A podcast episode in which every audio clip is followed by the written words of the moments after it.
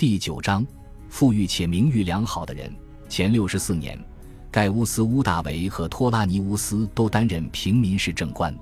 每年有四名市政官，其中两人是平民市政官，两人是席位市政官。只有平民可以担任平民市政官，而平民和贵族均可担任席位市政官。市政官的职责范围很广，从组织公共节日。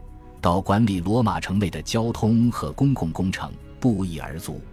当市政官是吸引选民注意力的极好机会，尤其是在市政官自掏腰包来补充国家拨付的资金的情况下。节庆活动包括游行、宴饮和公共娱乐活动，如斗兽。在罗马历史的这个阶段，只有在葬礼时才能举办决斗式竞技。每年的市政官职位很少。所以，他不是晋升体系中的必经级别。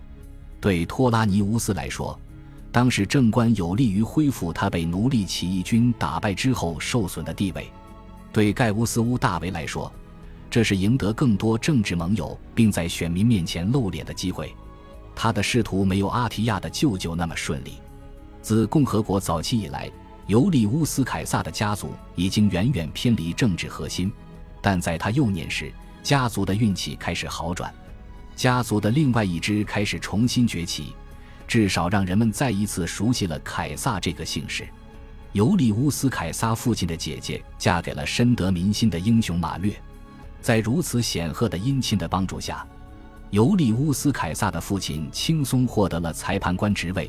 可惜后来猝死，否则还能攀升更高。尤利乌斯·凯撒本人在不到二十岁时，就凭借英勇壮举获得了罗马最高荣誉——相业官。根据传统，这项荣誉只授予在战斗中冒着生命危险挽救另一位公民的勇士。或许就是由于这项功绩，或许还有一些贵族的支持，他得到了特别的许可，得以比正常的最低年龄早两年担任行政长官。尤利乌斯·凯撒在法庭上非常活跃。穿着打扮和生活方式高调浮夸，执行公务时恪尽职守，自己借钱来弥补国家资金的不足。他也是一位经历丰富多彩的英雄，曾与海盗和入侵的敌军交手，并且因为与许多有夫之妇私通而成为流言蜚语的主角。当时和其他很多时代一样，对政治家来说，臭名也比默默无闻要好得多。即便如此。尤利乌斯·凯撒的政治生涯总的来讲还是很传统的。盖乌斯·乌大维的仕途晋升比较慢，也没有凯撒那么精彩，但也算是稳步提升。竞选官职的人会正式穿上一种特别的白色托加袍，在竞选拉票时吸引大家的眼球是非常重要的。罗马没有我们今天理解的那种政党，竞选也并非是不同政策的竞争。选民非常坦然直率地根据候选人的品格和过去的行为来选择，而不是看重候选人表达的观点。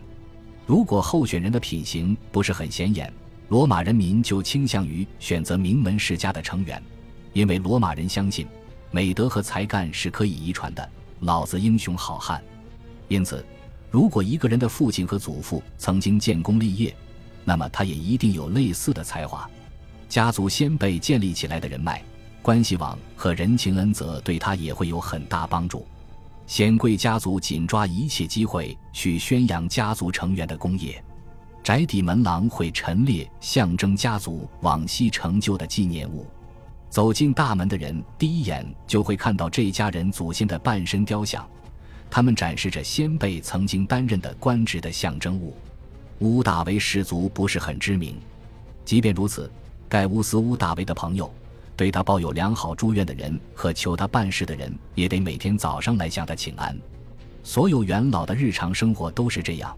每天的开端是那些欠他们钱或者人情的人，希望从他们那里得到好处的人，以及与他们有联系或者希望与他们拉上关系的人，都会来向他们正式请安。黎明之前的几个小时里，也就是一天工作开始之时。竞选官职的候选人家里理应如此繁忙，这对他们来说很重要。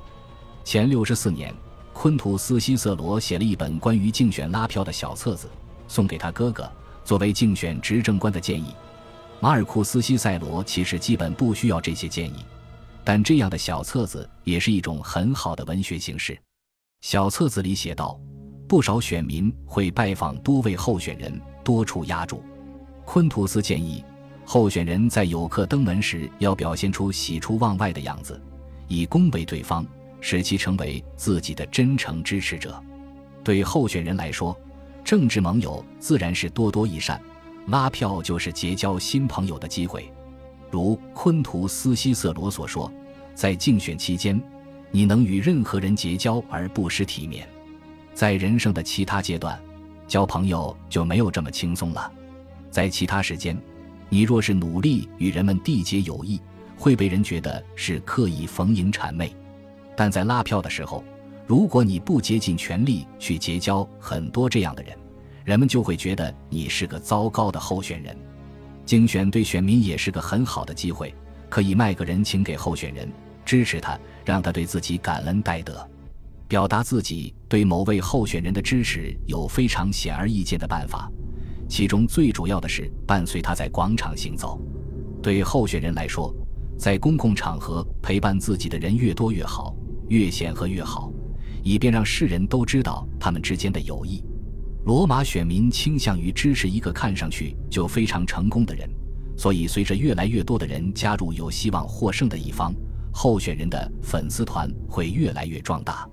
一位候选人在前呼后拥之下穿过城市中心时，他会遇到一些行人，所以会希望别人看到他和尽可能多的显赫人物为伍。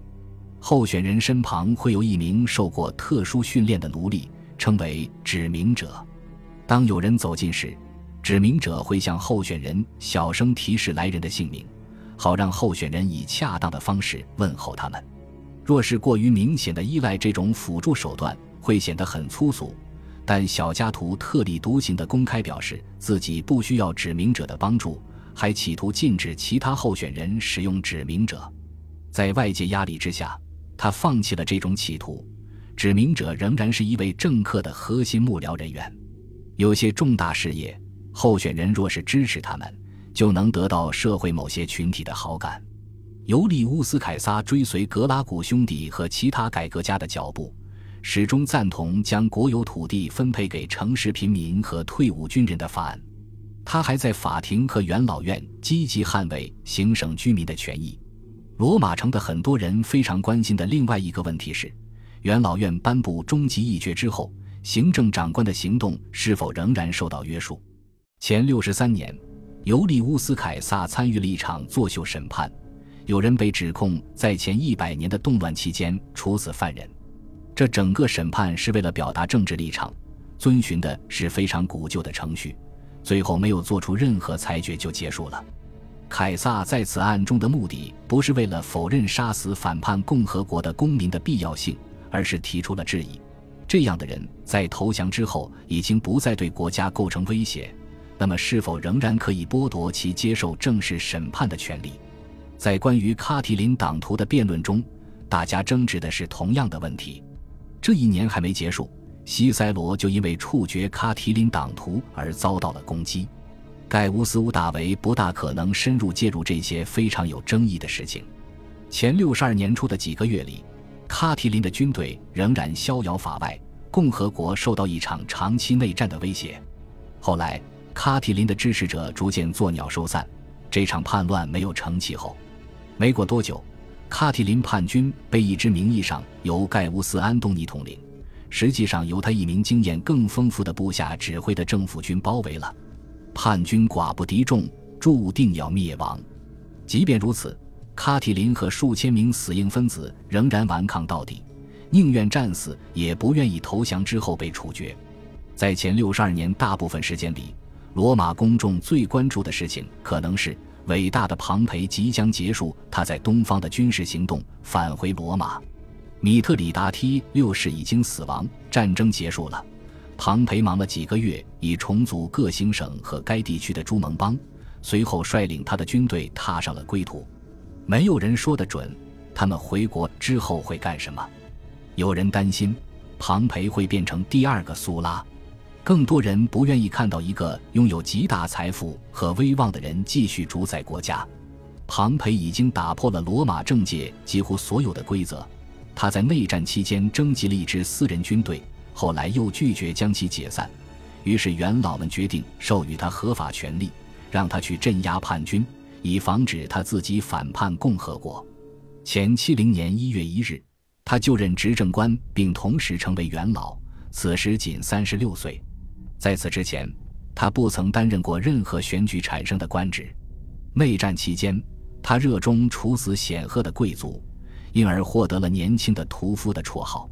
在更近期，有人控诉他偷走了其他人的荣耀，在别人指挥的战争实际上已经结束时去摘桃子。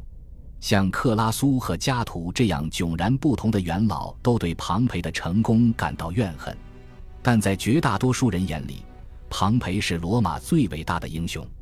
尤利乌斯·凯撒非常积极的支持有利于庞培的提案，同时保持自己政治上的独立性。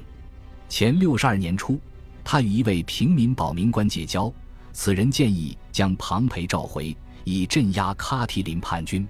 此项提议受到了强烈反对，于是这名保民官逃走了。尤利乌斯·凯撒在一个短时期内被免去了裁判官职务，直到他公开承认错误。盖乌斯·乌大维极有可能远远避开了这些波折，同时确保自己发表合适的意见，以便和他的听众保持一致。感谢您的收听，喜欢别忘了订阅加关注，主页有更多精彩内容。